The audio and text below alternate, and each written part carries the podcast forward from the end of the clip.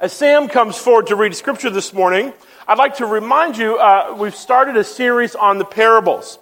And as I mentioned last week in worship, that parables are uh, with anonymous characters and places because we're meant to put ourselves into the story. So this morning, as Sam reads this familiar scripture, I want you to listen carefully and ask God where you are in this story this morning. So I'll be reading from Luke 15, 1132. Jesus continued, There was a man who had two sons. The younger one said to his father, Father, give me my share of the estate. So he divided his property between them. Not long after that, the younger son got together all he had, set off for the distant country, and there squandered his wealth in the wild living. After he had spent everything, there was a severe famine in the whole country, and he began to be in need. So he went and hired himself out to be a citizen of that country, who sent him to the fields to feed pigs. He longed to fill his stomach with the pods that the pigs were eating, but no one gave him anything. When he came to his senses, he said, How many of my father's hired servants have food to spare, and here I am, starving to death? I will set out and go back to my father and say to him, Father, I have sinned against heaven and against you. I am no longer worthy to be called your son. Make me like one of your hired servants. So he got up and went to his father. But while he was still a long way off, his father saw him and was filled with compassion for him. He ran to his son, threw his arms around him, and kissed him. The son said to him, Father, I have sinned against heaven and against you. I am no longer worthy to be called your son. But the father said to his servants, Quick, bring the best robe and put it on him Put a ring on his finger and sandals on his feet. Bring the fattened calf and kill it. Let's have a feast and celebrate. For this son of mine was dead, and he is alive again. He was lost and is found. So they began to celebrate. Meanwhile, the older son was in the field. When he came near the house, he heard music and dancing. So he called to one of his servants and asked them what was going on. Your brother has come, he replied and your father has killed the fattened calf because he has him back safe and sound. The older brother became angry and refused to go in, so his father went out and pleaded with him. But he answered his father, Look, all these years I've been slaving for you and never disobeyed your orders, yet you never gave me even the young goat so I could celebrate with my friends. But when this son of yours who has squandered your property with prostitutes come home, you kill the fattened calf for him? My son, the father said, You are always with me, and everything I have is yours. But we have to celebrate and be glad, because this brother of yours was dead and is alive again. He was lost and is found. The word of God.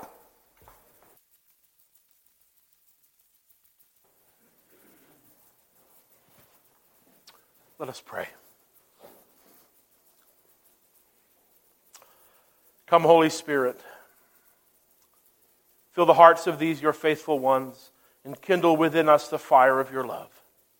And may all that we say and all that we do bring you honor and glory, for you are our rock and our Redeemer. Amen. Hi. Hi. Go back with Mama. Go with Mama. So last Sunday we began a sermon series on the parables of Jesus. And as I mentioned before, Sam uh, so beautifully, thank you, Sam, read that scripture for us today, reminded us that we're meant to see ourselves in the parable. This is one of Jesus, perhaps his most common teaching technique, was to teach in the form of parables. Now, last week we began the, the beginning of Luke, and I want to set the context because that is crucial for understanding what Jesus has to say to us in this parable. Verses 1 and 2 of Luke chapter 15 set our context. Jesus is teaching, and some Pharisees start to grumble. Why do they start to grumble? Here's Jesus, this good observant Jew, and what is he doing? He's welcoming sinners and he's eating with them. An ultimate act of hospitality and graciousness and acceptance. To sit down at a meal at table with somebody else. And Jesus includes even sinners in that circle. Oh, and the good religious people are not happy. They start to grumble. And so, in response to them, Jesus offers three parables.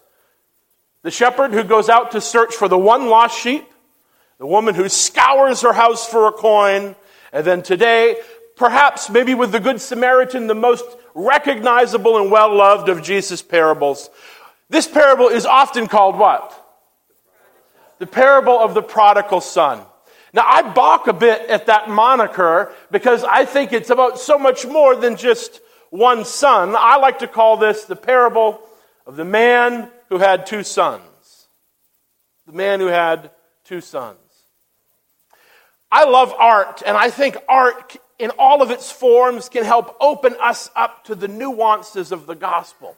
And so I have several images here of art that is uh, inspired by this story that I want to show to us to get us to start thinking about this parable kind of before I launch into the sermon. So if we can go to the next slide, please. Yes, I want to remind us the three main things that parables seem to address relationships between God and human beings, God and his created order, human relationships, how we are to relate one from another, which takes meaning and shape out of our relationship with God, right? That helps us understand how we should relate to those around us. And then parables also address how we should live, moral and ethical concerns. Next slide, please. This is a, painting of the prodigal rendered by an African artist. If you haven't figured it out yet, when I preach, I like to have a conversation. So I invite your feedback. When you look at this piece of art, what does it speak to you? What do you see? What does it tell you about this story? Rejoicing. And love. A family.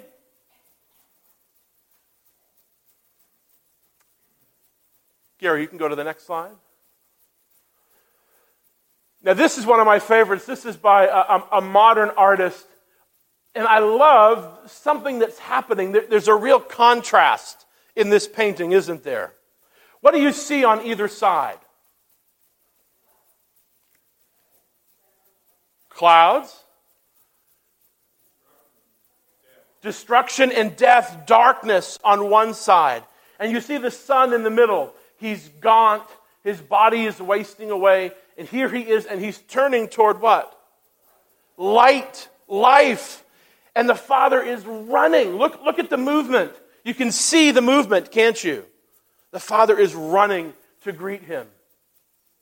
What's on his shoulder? Mm-hmm. There's the dove.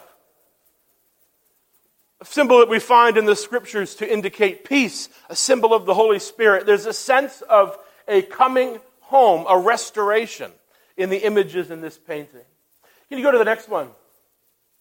This is uh, by He Qi, who's a modern Chinese artist. It's a, a, an Asian rendering of this, uh, of this parable. You see the father and the younger son on the right hand side, and then you see the elder brother on the other. There's separation, isn't there? He's not joining the embrace, is he? And in fact, I think if you look closely at his eyes, perhaps you see a, look of skepticism or, or disgust, wonder at the father welcoming back this younger son. Next slide, please. This is the last one I'm going to leave up, and I'll leave this up for the sermon. This is Rembrandt's rendering of the prodigal son. Henry Nouwen, who is somebody, if you spend any time with me, you're going to hear me talk about him a lot. Henry Nouwen was a Catholic priest and a psychiatrist who taught at Yale Divinity School. He was in Russia in the 19, early 1980s at an art gallery where they had this painting on display. And he sat in front of it for days and cried. And after spending days in front of this painting, he came back to the States, gave up his tenured position at Yale, and left for Canada and lived in a home for adults with disabilities for the rest of his life. Something about spending time in front of this painting, and no doubt the story to which the painting points changed his life completely. He looked at this painting and he was never the same after it. What do you see in this painting? Humility, Lydia. Humility. Compassion. The father's arms of embrace at the younger son, who you can almost feel in the painting that he's collapsed in front of his father. His clothes are tattered and worn. His head is shaved. He's dirty. And who's standing off to the right? The older brother. Clothed beautifully, wearing the robes of the father. But his arms across his chest like this. What does this indicate? Judgment. Being closed off from relationship. Hostility, anger, pain. Yes.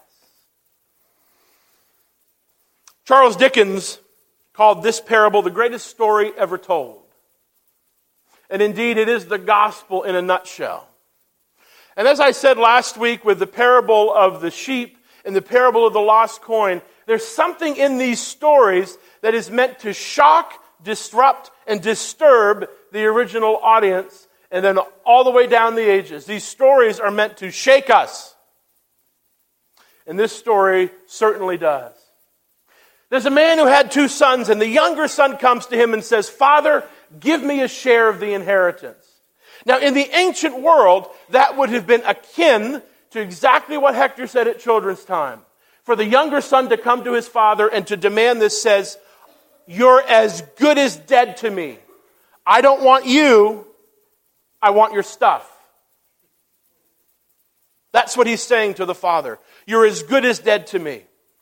Now, if you know anything about the ancient world and sort of the, the, the, patriarchal structures of the time and the roles in which each person in the family was expected to fill and to comply, for the father to receive this, not even a request, this demand from his son that would have utterly shamed the father, it would have been the, uh, the expected response from the patriarch to kick the son out. How dare you say, ask this of me? Perhaps even the, the father would physically strike him, push him out. He would have been cast out from the family. That is what the audience is expecting for the father's response. But what does the father say?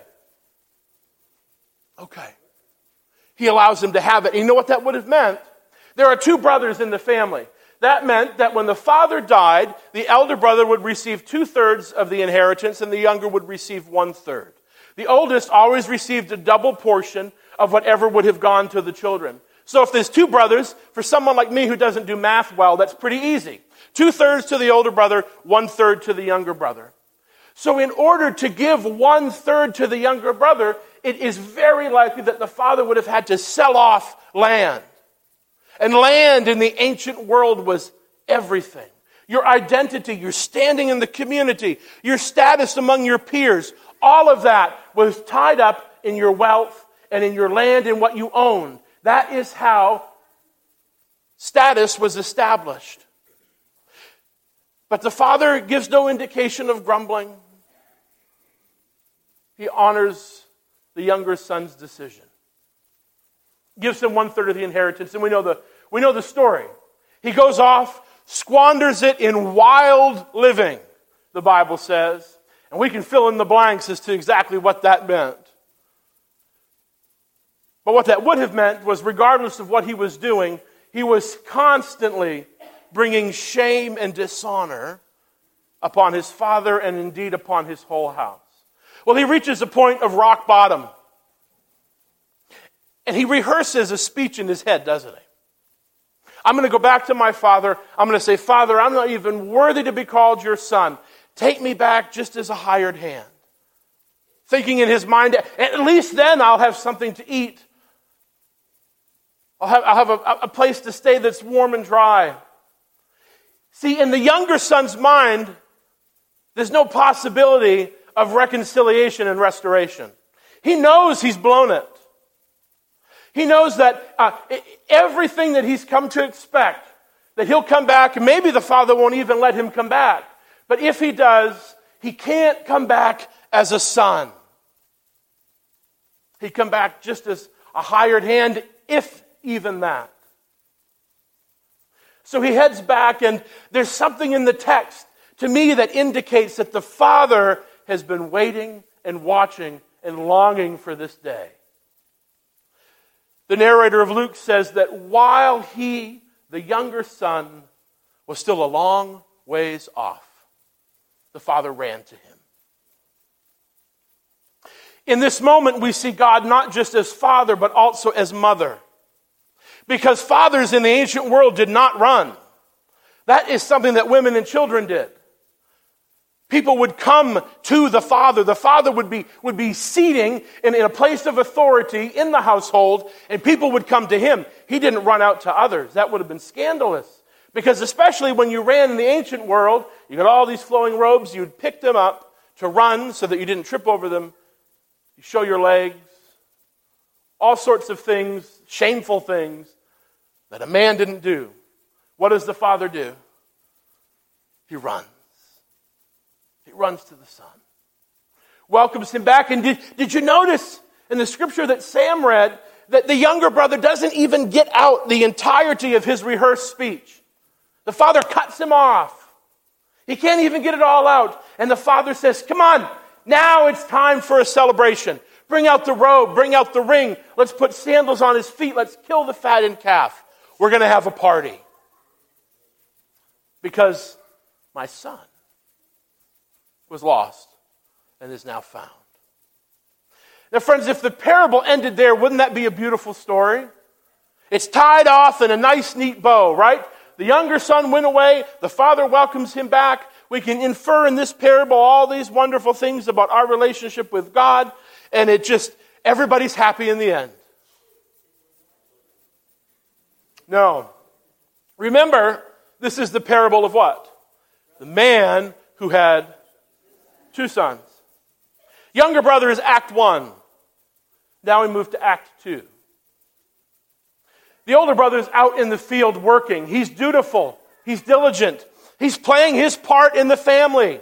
He's the one who stayed around and helped.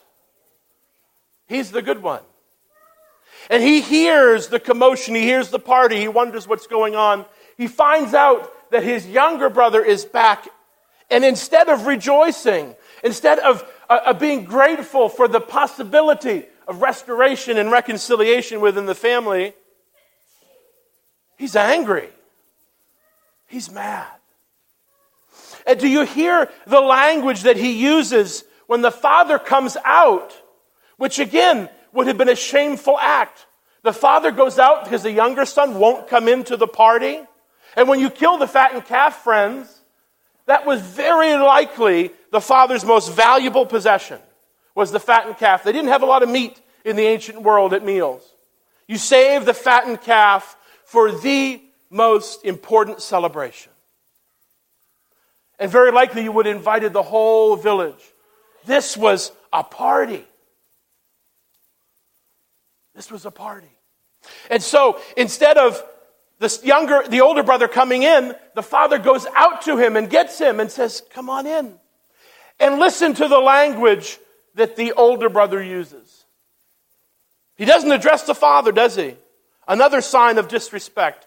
Basically, he says, Look, I, I've served you, I've been good, I've stuck around, and this son of yours doesn't even acknowledge the relationship, does he? He doesn't say, my brother. He says, this son of yours. See, the older brother is still caught up in this broken relationship. He's cutting himself off from the possibility of reconciliation and restoration. We see it in his words this son of yours. The sarcasm is almost dripping off his words this son of yours. He's gone off, he's squandered the money, he's bought women, he's done all these things, and yet you kill the fattened calf for him, and you don't even give me a goat to celebrate with my friends. Images and illusions that may be lost on us, but these animals, this fattened calf, this is everything.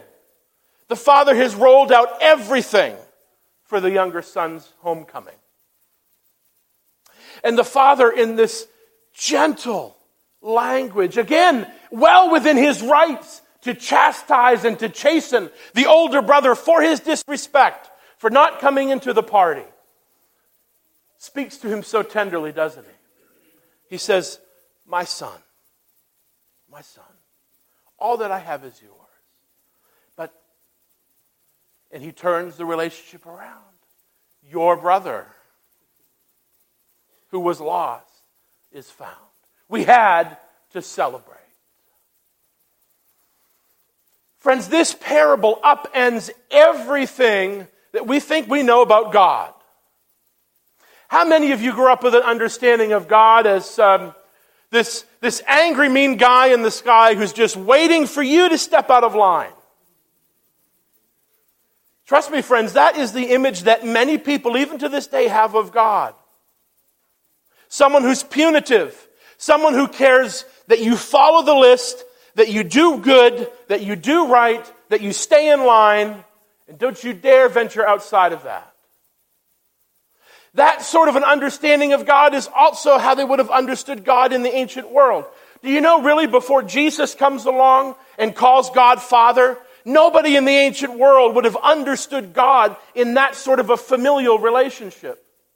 And yet, in this parable, Jesus undoes everything that people thought they knew about fathers.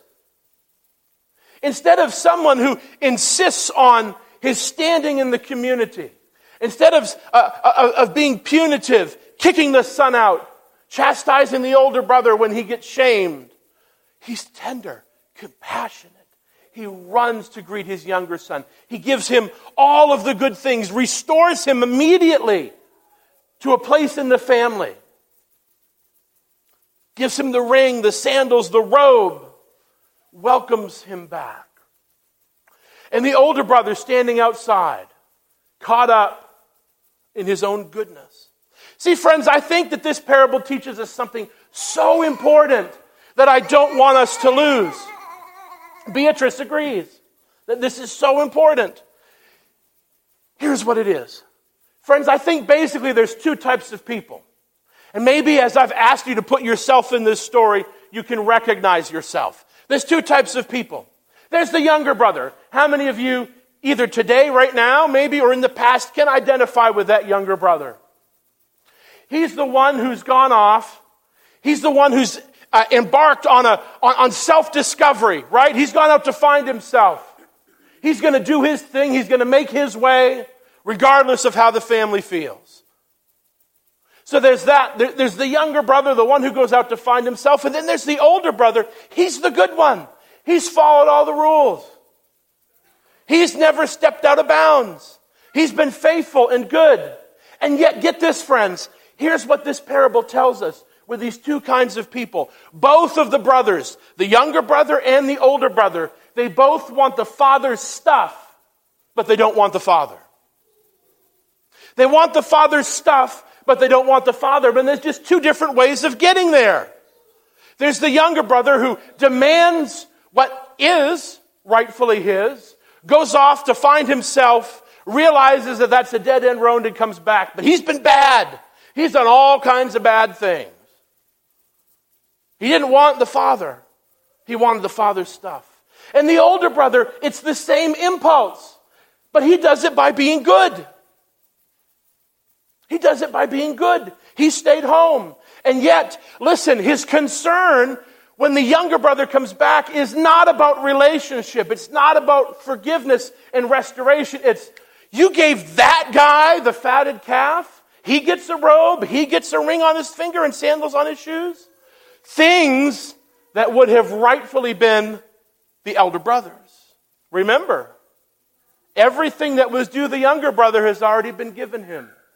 Everything that the Father has left, including those symbols and images and items of wealth and the fattened calf, all of that would have gone to the elder brother. And he is concerned about what? The stuff, not the Father. Friends, I think that in these, in these two people, in the younger brother and in the older brother, friends, we can extrapolate that out into today's world, can't we? It's Republicans and Democrats liberals and conservatives, rich and poor. How often we tend to bifurcate ourselves, to put ourselves in different camps, identify ourselves over and against other people, and we say, we're right, they're wrong. And yet Jesus says to start to do that is to miss the point entirely. It's to miss it entirely. It's not about what you do. It's not about what you have. It's not about what you can get. It's all about God. Getting God for Himself. That's it. And everything else comes from that. It's not about getting good stuff. It's not about being bad or being good to a particular end. Jesus says that gospel people, see, we have religious people in this story, don't we? We've got the Pharisees, good religious people. Religious people want God for what they can get. Gospel people want God so that they can get God. Friends, that's the difference. That's the difference. As we close, I want to focus for just a moment on the elder brother. The elder brother. You know, in the ancient world, a good elder brother would have done this. When the younger brother came, demanded everything that was due him, runs off, you know what a good elder brother would have done? A good elder brother would have gone to the father and said, Let me go out and find him. Let me go find him. I'll see what he's doing, and I'll invite him back to the house. Friends, we have an elder brother, don't we? When we were separated from God, when we were alienated, the Son said, Let me go. Let me rescue. Let me save. Let me restore. I will go and I will bring back what was lost. We have Jesus in this parable. Jesus, the true, the good elder brother, searching for all of us whether we find ourselves more like the younger brother who go off and do our own thing or the older brother, the good one who stayed home, both are lost. The younger brother's lost in his badness and the older brother's lost in his goodness. But they're both lost because they want the father's things, but they don't want the father. And the gospel. Friends, the gospel. If you don't remember anything else I say this morning, remember this that the gospel is all about getting God. That's it. Gospel people want God. We want that relationship of love. We want to get to know Him. We want to spend time in His presence, not for things that we can get, but just because God is God. I only saw my grandfather cry once in my life. You'll hear me talk about my grandfather a lot. There's probably nobody who's had a more influence uh, in my life than, than my grandfather passed away 14 years ago. He was a Baptist preacher at the same church for 51 years. 51 years. And I was heading off to a little Bible college in Canada after I graduated from high school. And they lived down the hill from us. I remember running down the hill, going through the back door like I had done for so many years. And there he was with his back to me and his hands on the kitchen table like this. And when, he, when I came in, I saw him glance over his shoulder and I saw this. I knew he'd been crying. So I turned around and he, he cleared his throat, stood up. You know, my grandfather was one of the most loving, humble men I've met in my life, but he wasn't that demonstrative. If you know me, I like to hug. He, he wasn't a hugger. I remember he shook my hand. And with the tears still glistening in his eye, this is what he said, and I'll never forget this. He said, You know, I hate goodbye. I won't say goodbye. He said, See you later. See you later. Friends, I've carried that with me through so many storms in my life. And I remember, to me, that is the gospel in a nutshell. Whether we're the younger brother or the older brother, we're lost. And God honors our choices. But you know what God says? It's not goodbye. See you later. Friends, because what? See you later opens what? The possibility of return. Inherent in see you later is an expectation that you will see them again. And friends, that is what God gives to us. We can wander off, we can do our own thing, we can squander all that we've been given, or we can hoard it for ourselves, trusting in our own goodness and claiming ourselves as Lord and Savior. We can want the Father's stuff without wanting the Father. We can hurt His heart. And you know what He says? See you later. See you later. And He sent the Son to bring us back. Friends, I want to do something this morning that may be new to you. Um, but, but this gospel reading for us today opens itself to the possibility, friends, of us recommitting ourselves to Jesus Christ or maybe finding him again for the very, very first time. If you want to come forward like Beatrice and just run forward out of excitement and happiness for all that God has given you, I'm going to invite you to do that. For, but friends, I'm going to invite you to come forward for prayer. Um, whoever would like to come, I'm going to invite Tom and Hector to come up um, because they're going to be here with me. If you want someone to pray with you, if you want to just come up and you want to kneel at the rail and you want to pray by yourself, if you want to pray where you're seating, that's fine too. Um, friends, no matter where you are today, this is the good news of the gospel that the door for reconciliation, for coming back to the Father's house, is always open. It's always open. And yet, God honors our choices. God wants people who, out of their own motivation, say, you know what? I want to return. I need to go. I want the Father, not just for his stuff, I want him. So, friends, Barb is going to play some familiar hymns. You can sing along with them if you'd like. And if you'd like to come forward, we're just going to open it up for a few minutes to come forward. If you want to pray with one of us, if you want to kneel for prayer by yourself, if you want to commit yourself to Christ, find Him for the first time, if you want to come forward on behalf of somebody else, maybe, maybe friends, maybe you've got a, a younger brother or an older brother in your life and your heart is heavy for them. God wants to meet you here today. God wants to answer your prayers. So I'm going to invite Tom, if you would uh, come up as well. Tom will be available for prayer if you'd like someone to pray with you. We're just going to open it up. You can stay there, you can sing, you can pray there, or you can come forward.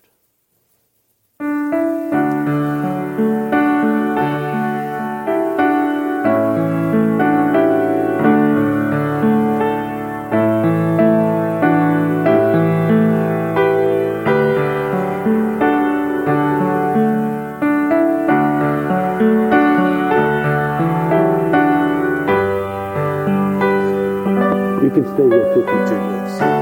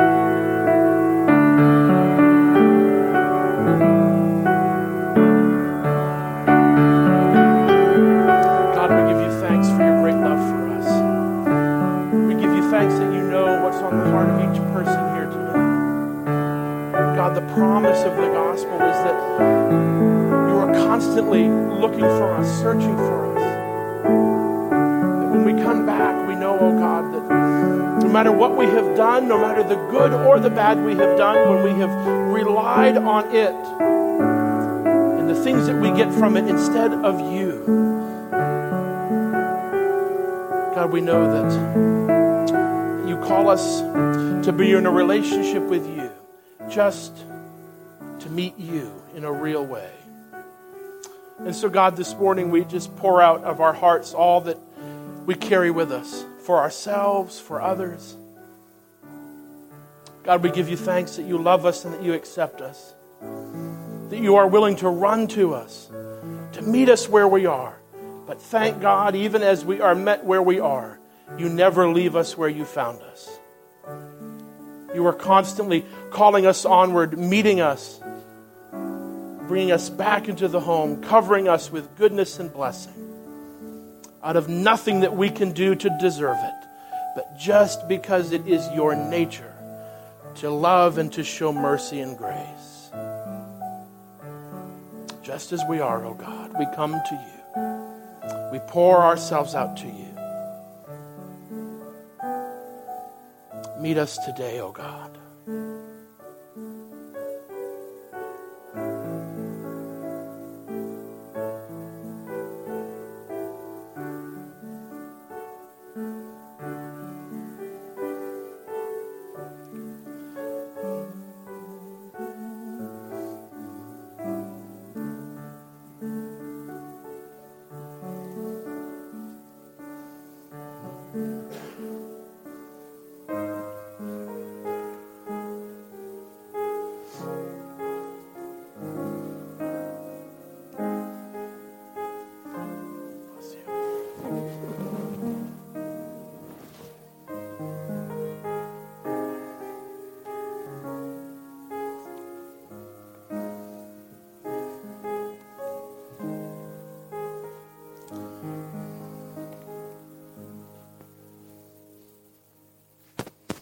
Friends, aren't you grateful that God always welcomes us home?